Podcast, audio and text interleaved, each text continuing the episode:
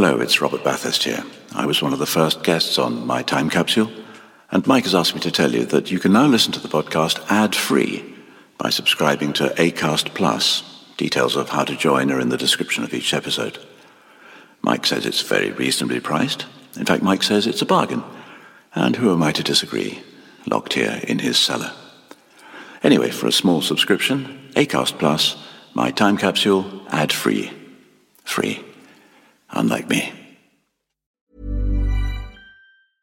A lot can happen in three years, like a chatbot may be your new best friend. But what won't change? Needing health insurance. United Healthcare Tri Term Medical Plans, underwritten by Golden Rule Insurance Company, offer flexible, budget friendly coverage that lasts nearly three years in some states. Learn more at uh1.com. Quality sleep is essential. That's why the Sleep Number Smart Bed is designed for your ever evolving sleep needs. Need a bed that's firmer or softer on either side? Helps you sleep at a comfortable temperature? Sleep Number Smart Beds let you individualize your comfort so you sleep better together. JD Power ranks Sleep Number number 1 in customer satisfaction with mattresses purchased in-store. And now, save 50% on the Sleep Number limited edition Smart Bed for a limited time. For JD Power 2023 award information, visit jdpower.com/awards. Only at a Sleep Number store or sleepnumber.com.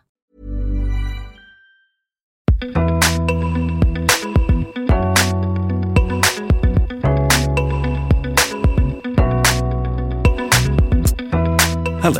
and welcome to another My Time Capsule.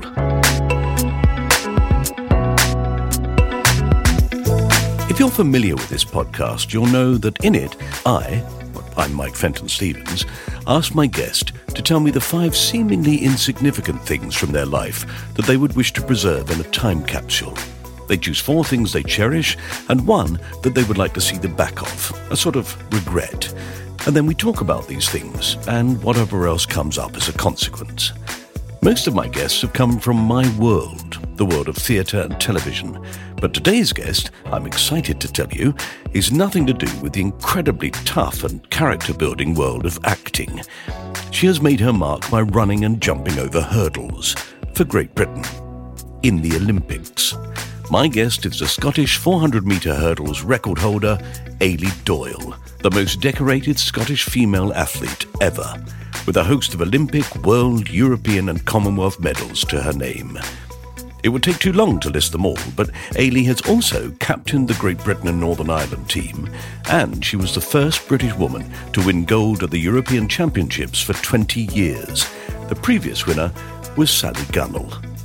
I spoke to Eilidh via the internet, and of all the people I've been lucky enough to chat to on my podcast so far, Eilidh is the one with whom I was most starstruck. I love a bit of athletics, so be prepared to hear me having a brilliant time talking to an extraordinary woman. I hope you enjoy it. You won't enjoy it as much as I did.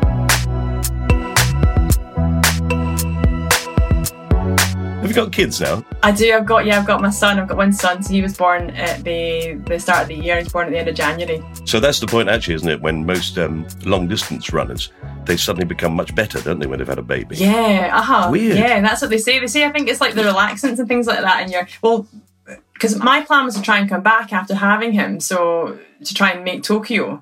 But obviously, it was going to be really tough, and and it was only I was planning to come back for the relay team. Yeah. But a lot of folks said to me, if you can actually come back within that short space of time, so within like the six months of him being born, you still get the benefits of like I think the hormones and everything like that. Yeah. Yeah, it was strange. Everybody was like, "Yeah, you could, you could get back and, and, and run even faster," and I was thinking, I don't think so. the way I'm feeling just now, I don't think that'll be happening. No, you do see some, don't you? You Sort of go, and they had a baby six weeks ago, and here they are, run. You go, what?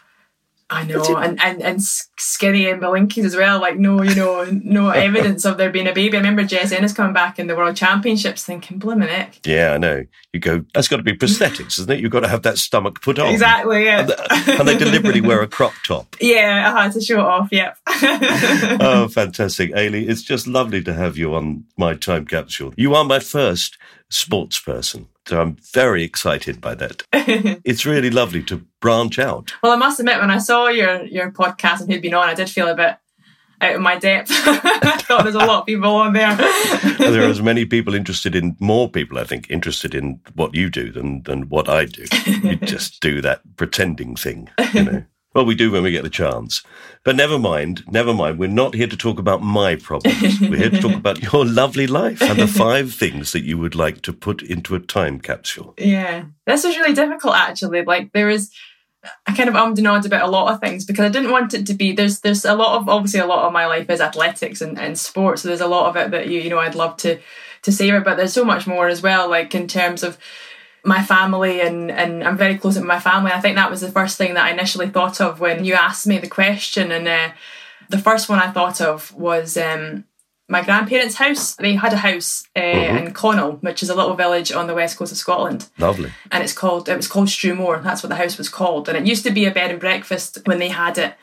Uh, but it was never bed and breakfast when, when I went there when I was when I was a child, and it was just somewhere we would always go on our holidays. Mm-hmm. And it's funny now because everyone's doing these staycations and, and staying in Scotland or, or, or, you know going to Lake District or wherever to, to go on holiday. And that was kind of always our holidays. That's the holidays we have always known was we always just went somewhere in Scotland and normally it was up to Connel to visit my grandparents and, and that that house as it was then is just something that I would love to have just kept and, and held. I've, I've been back to visit. I mean, my, my, my grandparents died a, a, long time ago, but I've, mm-hmm. we've, I've gone up to visit. They're actually both uh, buried up there, so that their graves are up there. So we'll go up there occasionally.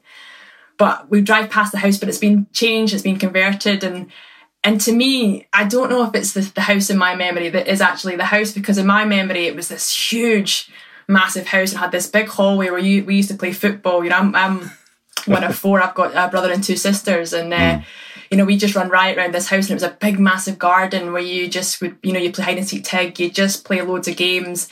And, uh, and when I drove past it, I went went back there recently with my husband and we drove past it and, and I was sort of describing it to him and then we drove past it and he's like, it doesn't look as big as you sort of described. Uh, I don't know if it's just because I was obviously a lot smaller that it yeah. just seemed like this big magical house to me. Yeah. Um, and I just have so many amazing memories from that house. And I think if I could just, yeah, have that, capture that house as it was you know, in my mind of what it was like. Yeah, then. so in fact, we want the house, but you want it, mm-hmm. so the dimensions made bigger. Yeah, uh huh. The way I remember it is my little, you know, my little. Are you going to have to walk up the stairs on, on all fours? And... Yeah, because it was all different rooms as well. Because obviously, being a, it was a B and B, so the rooms had you know a bed in it, and then a, a, sink and a mirror, and it also had like a wee clicky light and things like that. Yeah. That was always quite exciting to us that you know you'd had had a sink in your bedroom, and um, and, had, and, even like different kind of rooms, like a, a, couple of different living rooms. You know, one that would have been for the guests at the time, one that would have been for my grandparents. So mm. yeah, it just it just seemed like such a, a, a cool house to kind of uh, to to spend time in.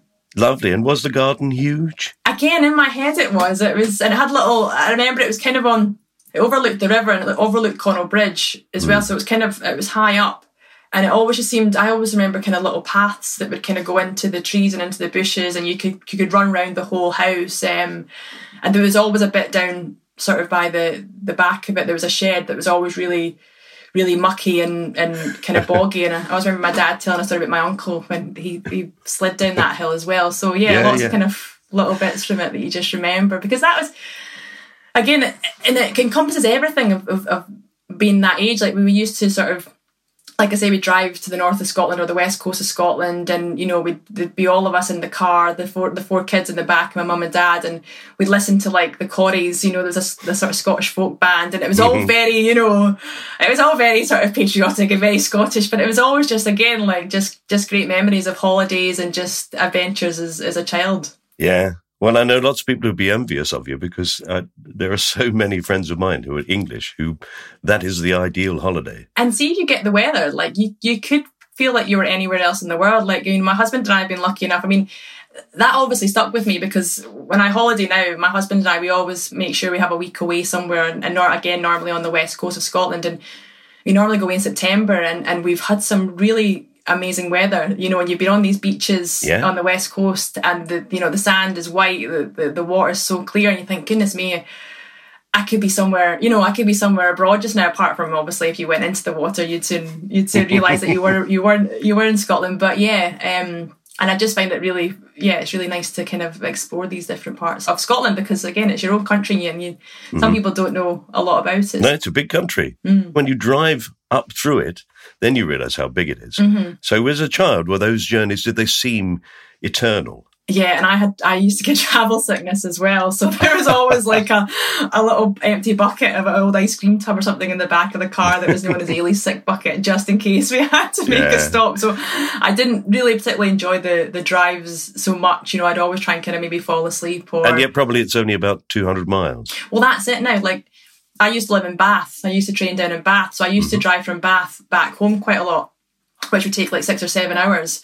And it's funny now, like having done that journey so often, you know, just even driving up to, you know, up north a couple hours away just feels like nothing to me now. Yeah. It just feels like a short journey. Um, so so yeah, I think having having done that so often, um, anything less than five hours seems quite a, a reasonable journey now. Yeah. Oh, fantastic. That September weather in Scotland, it's strange, yeah. isn't it? It's almost like they're paying you back for the rest of the year. Yeah. September, it's the best time to go because you can hang on to a little bit of nice weather, but also the midges are normally gone by mm-hmm. September. So you don't get eaten alive as well. So if you can just plan it, that sort of middle week in September is normally the best time to go. Okay, well, we will put an enlarged version of your grandparents' house, and I'll put a few little hidden nooks and crannies in the garden that you didn't discover as a child. Lovely, that'd be perfect. We'll put that into the time capsule. So that's the first item. That's the first item. Yeah. What's your second item? Um, so I'll come back to the athletics now. So I think my second item would be my lap of honour at the Commonwealth Games in Glasgow. Oh my word, I should imagine so. Yeah, so not the race, not the medal, just the actual lap of honour. I think for me that was. I mean, it's one of the highlights of my career. I, I, I find it hard to sort of pick a highlight of my career, but that's definitely up there as one of them because it was just everything kind of fell into place that night. It was, you know, there'd been so much pressure kind of uh, uh, on all the Scottish athletes going to the Commonwealth Games when they were in Glasgow. It was something that we weren't really used to because you, uh, you don't get that much media attention unless you sort of are footballer and that. But in terms of athletics, there's not a massive amount of media attention there. And I remember sort of the, the year before Glasgow, there was just so much press, there was just so much everything. And, and my agent at the time had said to me, look, there's an opportunity to do this kind of shoot, a sort of photo shoot um, but it means your your face is going to be in Glasgow quite a lot. You're going to have your face everywhere.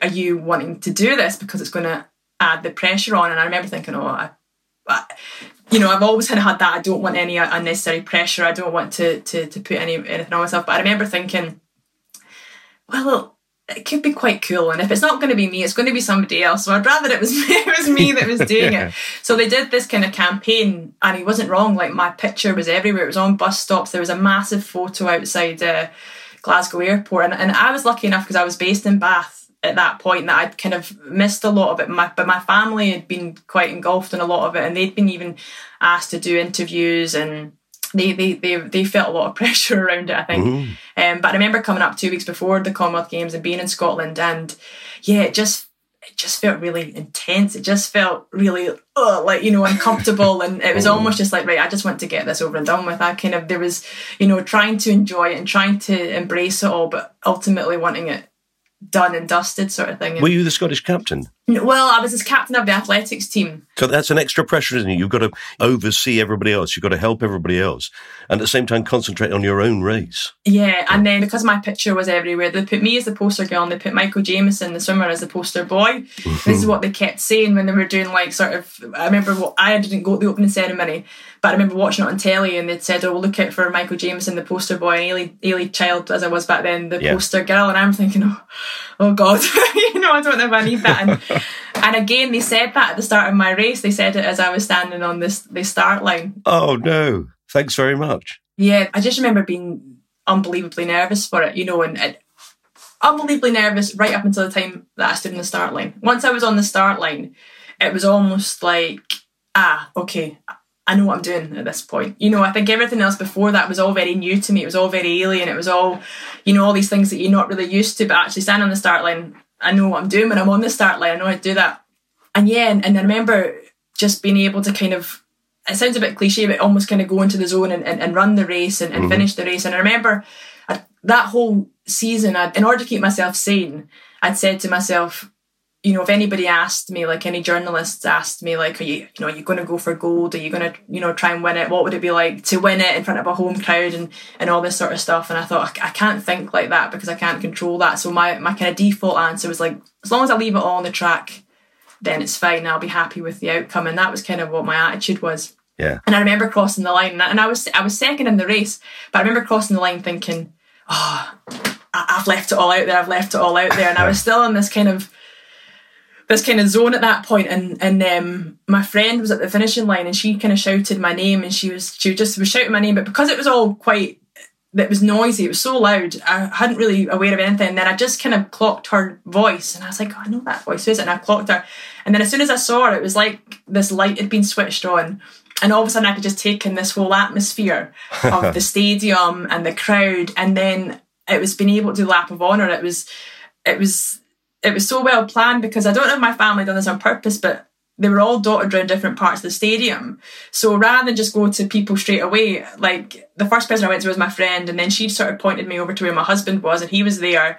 And then my husband was like, "Oh, your dad and brother are further around." So then I ran to them, and then my old coach was there, and then my my cousins were there, and it was it was kind of everybody that was there who'd been kind of part of my athletics journey was mm. there on that night, and they were all there on my lap of honor so i could wow. go around and i could just see them and i could just share it with them and and hampden as a as a, an athletic stadium was just incredible i mean the yeah. atmosphere the noise it was just it was so it was so incredible and i think for me it was I just milked my lap of honour. Like they said afterwards, they said that was the longest lap of honour anybody had done at the championships. I think it took me 45 minutes to run round, and it was because I was just like, I was just trying to take it all in. I, I was just, I was, if I could have been a sponge and just absorbed as much as I could in that moment, because I was thinking it's going to be over soon, and you don't get these moments again. You know, you're never you're never going to experience anything like this again. And I was just trying to to take as much of it in as I could, and it was just it was just incredible. Well, it's brilliant that you did because so many people were in those situations, you hear them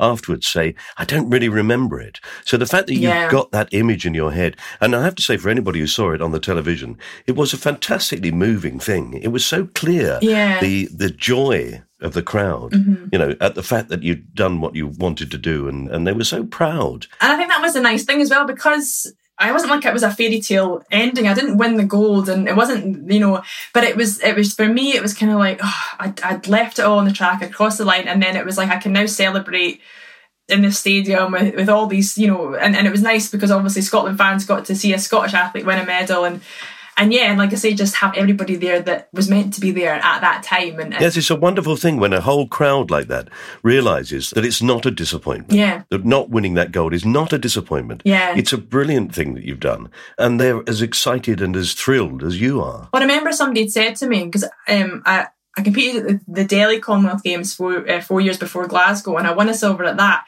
Mm. And I remember thinking, ah, I think I could have got the gold at that one. I think I could have got gold then.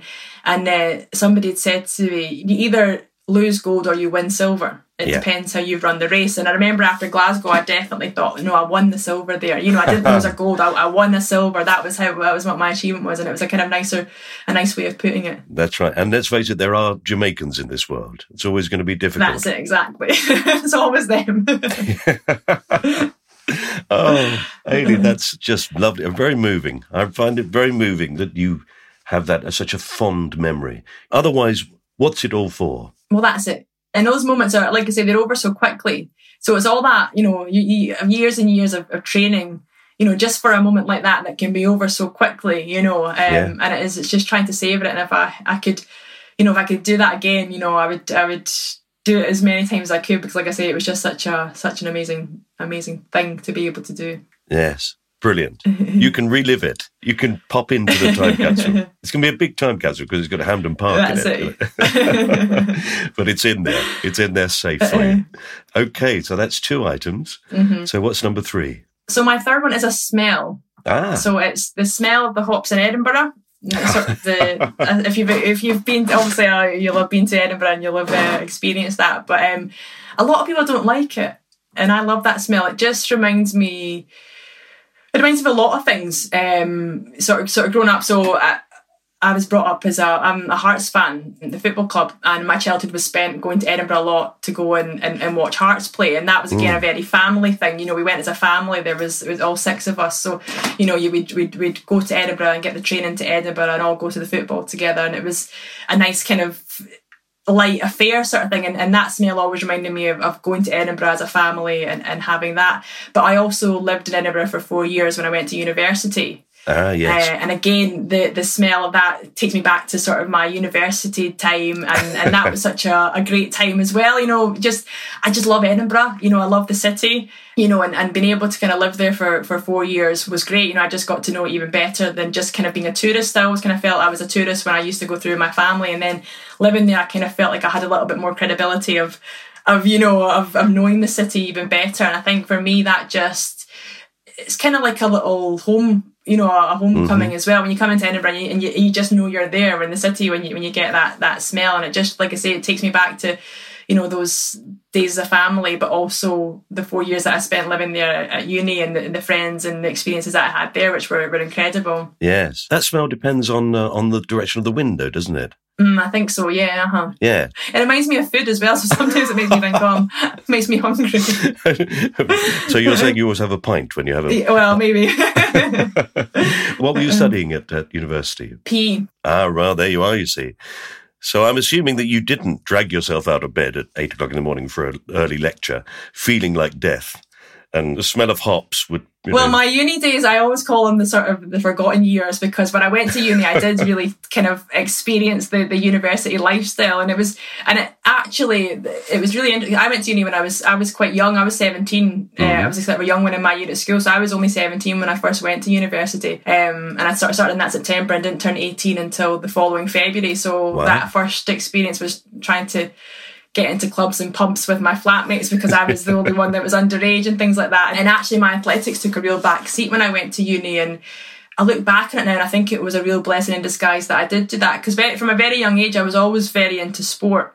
And I always, like I say, I swam for a while and then I did athletics. And I was always just so used to kind of doing sport. And it's almost like when I went to university, I kind of, uh, like to say, I became a normal person. You know, I got to actually experience going out with my friends, and I all and and I all I kind of without realizing it, I actually kind of quit my sport for a while because I was just kind of enjoying the university lifestyle mm-hmm. and just enjoying, you know, that kind of freedom of not having to train and, and not having to do anything. And then after about second year of university, I thought, oh, actually, I really miss my athletics. I really miss training properly and and then it kind of gave me the kick you know i needed to get back into it um, yeah and so when you come back to something because you want to rather than you feel you ought to mm-hmm. it's a big difference isn't it yeah and you know how much it means to you at that point as well so rather than just doing it for the sake of doing it because i, I was i was good at it when i was younger i was getting success mm. i had to then come back and be quite humble when i came back because i wasn't as good because i hadn't trained and, and, and i put weight on and people were beating me that i would have looked at and been like, oh, I should be beating them. So I had to kind of really work harder. Yeah. Um, but then it allowed me to realize, oh, this this means a lot to me actually. That I want to work for this. I want to work hard, and I think that kind of set up my.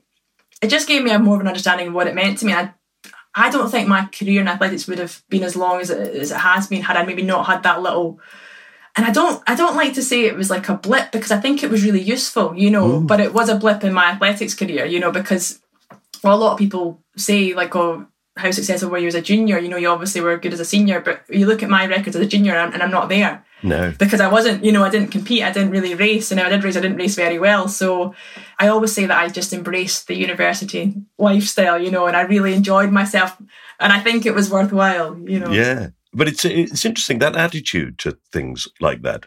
So coming back and then going, actually, do you know what? I'm not really as good as I thought I was. And I'm going to have to mm-hmm. work really hard to compete with these people. Yeah. At that point, so many people say, oh, well, I was mistaken. Mm-hmm. So actually, I'll just, you know, I'll teach.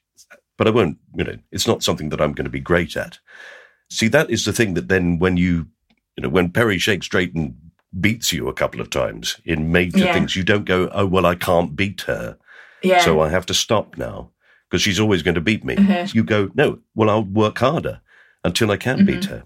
That singles athletes out, I think, and singles sports people out because most people would go, well, clearly I'm not as good as I thought I was, and they'd stop. Yeah.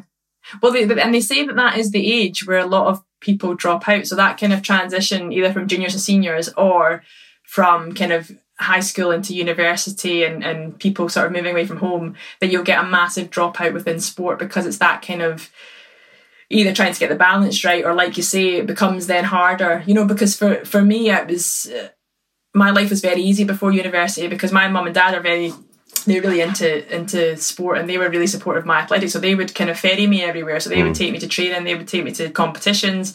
And then all of a sudden I was moving away from home. I lived in um, Hall's residence. So it was again I'm in charge of my it sounds a bit pathetic now when I, when I think about it, but when I was 17, it seemed like this massive thing where I was now in charge of making my own dinners. I was having to get myself to and from the track. You know, I was going to the track myself to train, to get my yeah. sessions in. And It is a massive thing. And it was just too much. And I just I thought, I don't want to, can't be bothered with this, you know, and it was, uh, that was it for the, for the first year, definitely. And then for most of the second year as well. And then eventually kind of thought that this is, this is not who I am. Yeah. Well, at least every other Saturday you go and watch Hearts play. Well, that was it. Yeah, that was a nice thing about it as well. so that, that's a very important question. Why are there not more football clubs in the world with that fantastic maroon colour? I know. Yeah. And again, it seems to be the colour in Edinburgh because all the buses are all sort of maroon and white as well. So, um, yeah. Yeah. So, you know, I think if I'd been in that area, there's no way I would have gone for the Glasgow clubs. No way. Yeah. Yeah. My dad, well, my dad obviously grew up in in, uh, in Connel, so technically, you know, I, I was born in Perth, so so technically my local club was St Johnstone, but my dad was born, like I say, up in Connel in Oban, and um, everybody his school was either Rangers or Celtic. They were either the Glasgow teams, and um, he wanted to be different. Mm. And there was another boy in his class, I think, who supported Hibs, the other end of Edinburgh club. So he thought, right, I'll support Hearts then. And he quite liked the name Heart of Midlothian. Yes. And uh, from that day, he decided, right, I'm going to be a Heart supporter. And then he just brought us all up supporting supporting Hearts. And it was all purely, really, because of, you know, wanting to be a bit different and, and, and liking the name. And, and then we've all now kind of been connected to Edinburgh because of that. And I obviously live in Edinburgh. My sister lives in Edinburgh now as well. So we've mm. all kind of, um, yeah, just kind of grown towards the city. Lovely. What a lovely city. Yeah. And I know that smell. I like the smell. I do like the smell of the hops. I think it's either love or hate it. I think, yeah, some people really don't like no. it at all. No, well, that's their problem because you're going to have it in your time capsule. it's hermetically sealed, but if anybody ever just pops the top, that's the first thing that's going to hit them. I'll get that whiff. Fantastic. So we've got two to go. We've got one more that you treasure, but one also that you'd sort of go, oh, I wish I could get rid of that. Okay, we're going to take the traditional podcast break at this point, so we can hopefully play you some ads. But we'll be back very shortly. Hiring for your small business? If you're not looking for professionals on LinkedIn, you're looking in the wrong place. That's like looking for your car keys in a fish tank. LinkedIn helps you hire professionals you can't find anywhere else, even those who aren't actively searching for a new job but might be open to the perfect role. In a given month, over 70% of LinkedIn users don't even visit other leading job sites. So start looking in the right place. With LinkedIn, you can hire professionals like a professional. Post your free job on linkedin.com slash people today. Everyone knows therapy is great for solving problems, but getting therapy has its own problems too like finding the right therapist, fitting into their schedule, and of course, the cost. Well, BetterHelp can solve those problems. It's totally online and built around your schedule. It's surprisingly affordable too. Connect with a credentialed therapist by phone, video, or online chat, all from the comfort of your home.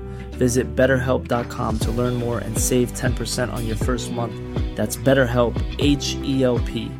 Cool fact a crocodile can't stick out its tongue. Also, you can get health insurance for a month or just under a year in some states. United Healthcare short term insurance plans, underwritten by Golden Rule Insurance Company, offer flexible, budget friendly coverage for you. Learn more at uh1.com. Welcome back. Let's waste no more time and get straight back to the delightful Eilidh Doyle and find out what else she'd like to put into her time capsule. So my, my last one to treasure is, and again, this I am denied about this for a long time, but I think it would be my Olympic medal. Uh. Not because it's my greatest achievement or anything like that. It's not. It's, it's not the medal that means the most to me or anything like that. You know, I think actually the European gold that I won is probably my greatest achievement. I think that one. Um, but my Olympic medal, I think it just kind of symbolises all of them. Mm-hmm. You know, I've got um, seventeen or eighteen medals in total for major championships and and you know and they vary over the hurdles and as part of the relay and over 400 meters Yes, is it not the fact that you are the most medalled Scottish athlete ever? most medalled Scottish athlete ever yes uh-huh You weren't going to say it, so I thought it important that I say it. yeah so it's, it's nice. It's and, and and that's the thing and I think with medals as well like you just got them you know they're they're there and you can look at them and you can keep them and again you can show them. I think that was when you asked me about the podcast and you'd said you know things you would show your grandchildren and that mm. is something that you you know you're looking at me and think oh these are great because these can get passed down and they can be shown to like I can show it to my son when he's older and he can see what you know what mummy did and things like that. And but I think the, the Olympic medal is the one that stands out just because of it almost represents them all. And, and when I mhm. think back to when I was little and when I first started out, I always dreamed of being an Olympic athlete with without really understanding what that meant, you know, and not really understanding the the, the effort and you know the reality of it and you know and, and again being able to actually it all to come together to be able to run that race on that time and that night at that championships and to be healthy and to be injury free and all these things and I think it's funny because you know when I'll, I'll do visits and I'll do I'll do talks to, to kids and businesses and I'll go around to schools and I remember when I won my Commonwealth medal and my European medal and taking them to schools and it was nice, you know, because people would be interested in it. But when I first took my Olympic medal, it was just a different reaction, you hmm. know, and it's people just so excited about it and just thinking, I've never touched an Olympic medal before. And it was almost, it almost allowed me to appreciate it more as well Yeah. because it was like, because because you're in that world and you get caught up in it and you're so fixated on running, you know, trying to nail your time and trying to nail, for me, my stride pattern or whatever. And, and, and you can always be really critical about how it, you know, how you ran. And, and I remember at the Olympics for me, I, I'd, I'd, I'd nailed my hurdles race. I'd, I'd, I'd ran such a great hurdles race, but I, I finished eighth. And I remember thinking, that's not fair. Like, you know, I ran my best race possible when I was eighth. You know, how, how, how is that? But eighth out of the world, eighth from the world. It's astonishing. Yeah, and sometimes you need that perspective. But I remember just being really heartbroken after hurdles, thinking I did everything right there and it wasn't enough. So then to be able to kind of go and run the relay and actually win a medal, hmm. I almost felt a bit, you know, kind of thinking, well, good, I deserve to take something home. You know, I'm glad I've got a medal. It wasn't necessarily the medal I was initially hoping for, but I, I deserved. I feel like I deserved a medal, so I'm so glad I'm taking something home. And I think it's just all that is kind of represented when, when I when I look at that medal. I see so many different things, and I see all my medals before, and and and yeah, and that one just like I say, it wasn't. It's not necessarily what I would say is my greatest achievement, but mm-hmm. the Olympic one just yeah, it just brings everything together. And again, like I say, takes me back to when I was little and thinking about being an athlete, and then to actually be able to to go to the Olympic Games, to actually mm. to have an Olympic medal, is nice to you know. And like I say, that's the one that always always people just react so lovely to it and, it and it allows me just to kind of sit back and be like oh I can yeah okay I can I can you know be appreciate this Yeah. even more now Only someone with an Olympic medal could describe it as nice. it's, I mean, it's almost mythical. It's such an astonishing thing. Mm-hmm. It's, I can absolutely understand why you go for that medal because it's the dream. It's the thing that sets people off, isn't it? yeah So to have been there in itself is an extraordinary thing. And and again, Yeah. that thing of being able to show it to your children and then grandchildren. And the great thing is that almost everybody, when they look back at past generations, remembers those people as old people. Mm-hmm. Whereas they will look at you and remember you as a fantastically fit young person. Uh, yeah well I hope so But they will, because the medal will make them picture you that way. yeah You can't help. You will look and you will go, wow, she was the eighth best runner yeah over hurdles. And that's that's brilliant. yeah It's a brilliant thing. For people like me outside of that world, it's an astonishing thing. Just the idea of actually just going to the ground would be yeah so exciting. You know, 2012 for me was, uh, I was constantly in tears because I was there. Yeah. Well, that was my first Olympics, and I must admit, it was I was totally and utterly overwhelmed. I, I went into that just completely, almost like I shouldn't be here. Yeah. You know, going into that because I remember walking in and, and I was sharing an apartment with Jessica Ennis as well, and Oh, and sort word. of seeing the tension around her and, and the pressure and then and even but even just walking around the athletes village you know you were seeing people and I was seeing people I'd seen on telly and like and people always out, out with the athletics world because obviously you know there was a lot of people seeing you know Usain Bolt and being completely starstruck but again when you're in the athletics world you see him quite regularly Yeah. so so he wouldn't necessarily be but for me it was people like um, the Williams sisters and tennis and Djokovic and and then I met Sir Chris Hoy who I, I just think he's brilliant, and I remember meeting him and just being like I couldn't speak, I couldn't talk to him, you know, and and just being totally overwhelmed by it, and just thinking, wow, this is this is just something else, you know, it's just just crazy, and that, yeah, Yeah.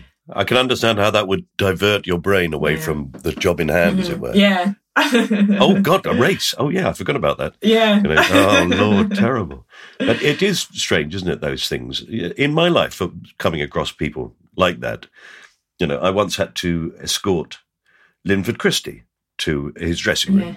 and he'd just won Barcelona, so he'd just won the gold Oh, medal, right, okay, yeah, and he was a god as far as I was concerned. Mm-hmm. But such a sort of a, a polite, humble, sort of shy man.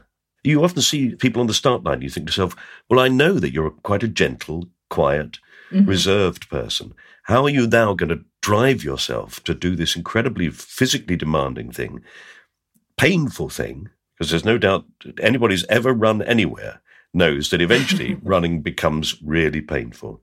You know, when athletes are at that height and yet still that last 50 meters is like they're going to die, how do you cope Push with that? through, yeah. How do you push yourself through that? Well, the thing is, for me, I always think the competing side of it is the is the easier part because all the hard work has been done, you know. So it's kind of for me, it's always when I go to race, it's to just execute this race the way you've, you've trained for it. It's those training sessions where you're, you know, your legs are falling off or you're you're being sick at the side of the track, you know, trying to get through. But I always, I always just kind of thought, where would I rather be just now? Would I rather be on this track, being able to do this, you know, being healthy, being injury free, Yeah. you know, or would I rather be somewhere else, you know? And I always answer, I'd rather be on this track, you know, going through this. And that was kind of the attitude I took into racing as well to help with the sort of the mindset as well. When I was standing on a race, it would be like, where would you rather be just now? Would rather be, you know, at home watching the telly? Would rather be standing on the start line about to race? And it was always, well, I'd rather be here, you know, and, and ready to race. And but yeah, I mean, I suppose the 400 hurdles is, is over in less than a minute. But Mm. you know, if you look at some of these guys that do the the longer distance and the the marathons, they might tell you it's it's it is a lot pain, more painful doing Oh, the race than it is actually training. I can't imagine it. It's just it's astonishing. Um,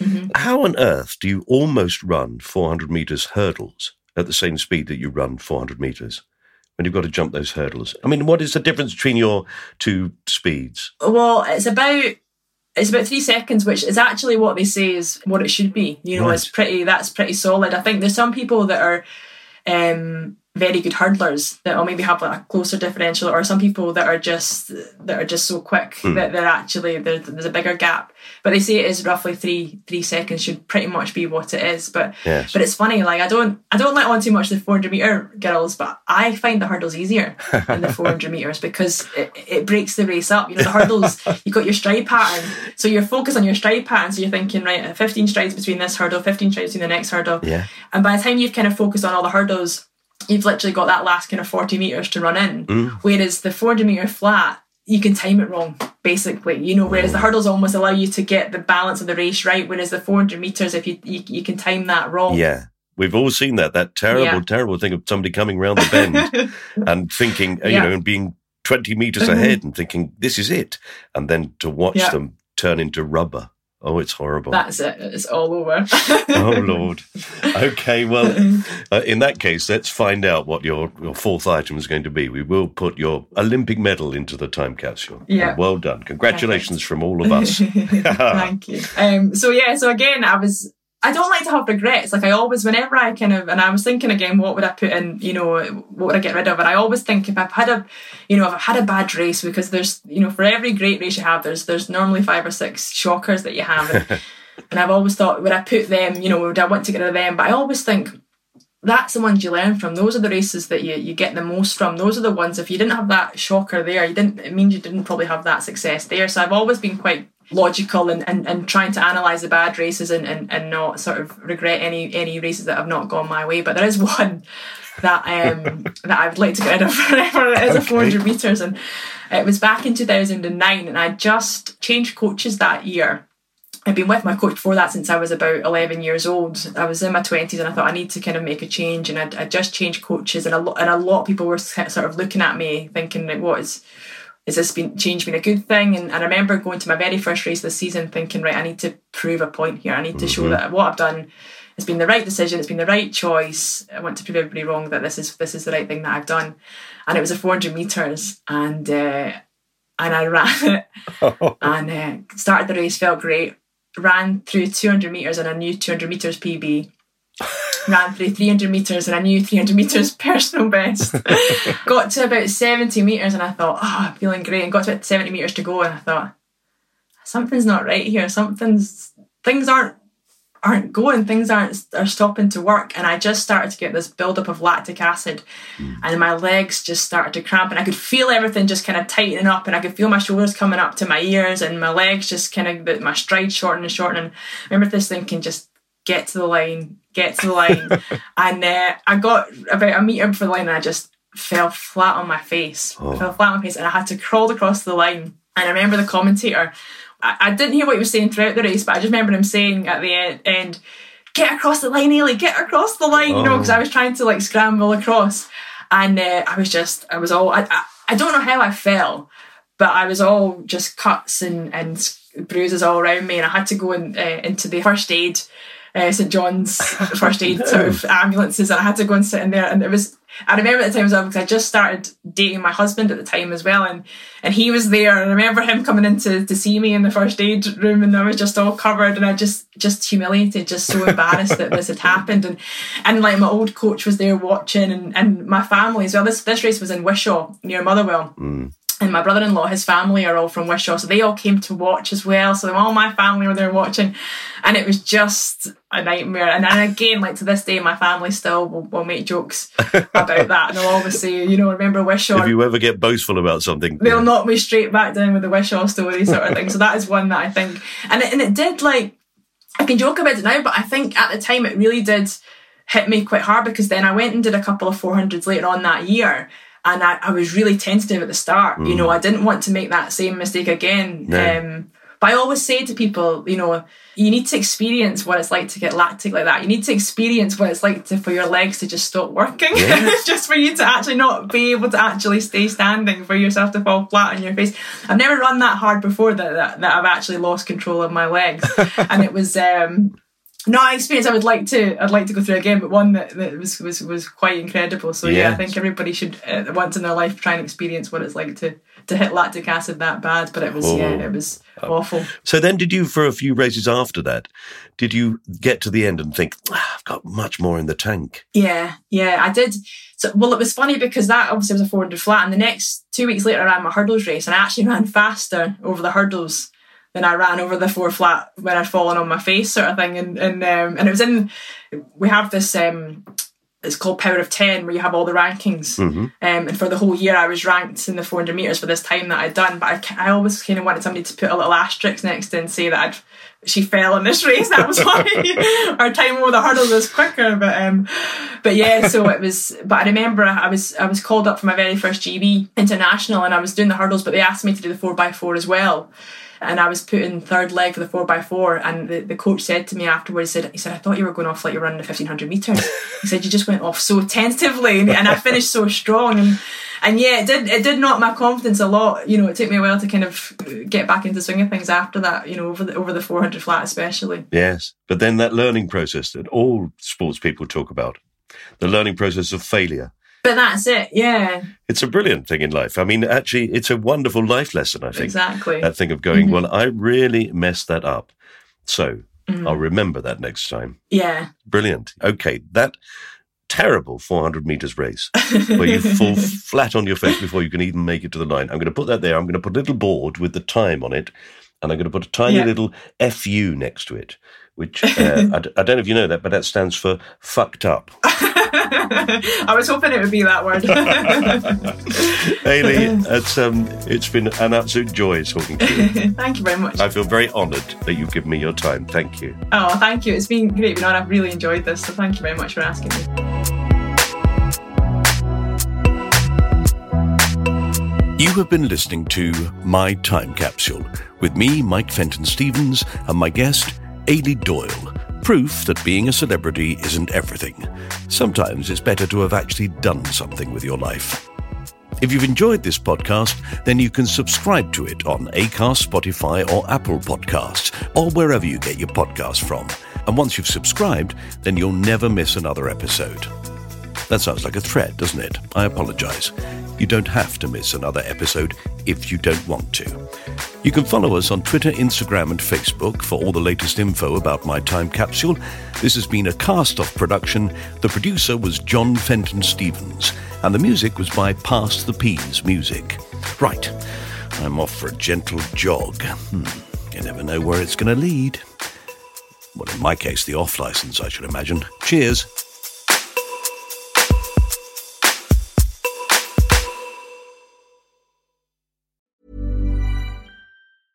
Hey, it's Paige DeSorbo from Giggly Squad. High quality fashion without the price tag. Say hello to Quince. I'm snagging high-end essentials like cozy cashmere sweaters, sleek leather jackets, fine jewelry, and so much more. With Quince being 50 to 80% less than similar brands. And they partner with factories that prioritize safe, ethical, and responsible manufacturing. I love that. Luxury quality within reach. Go to quince.com slash style to get free shipping and 365 day returns on your next order. Quince.com slash style.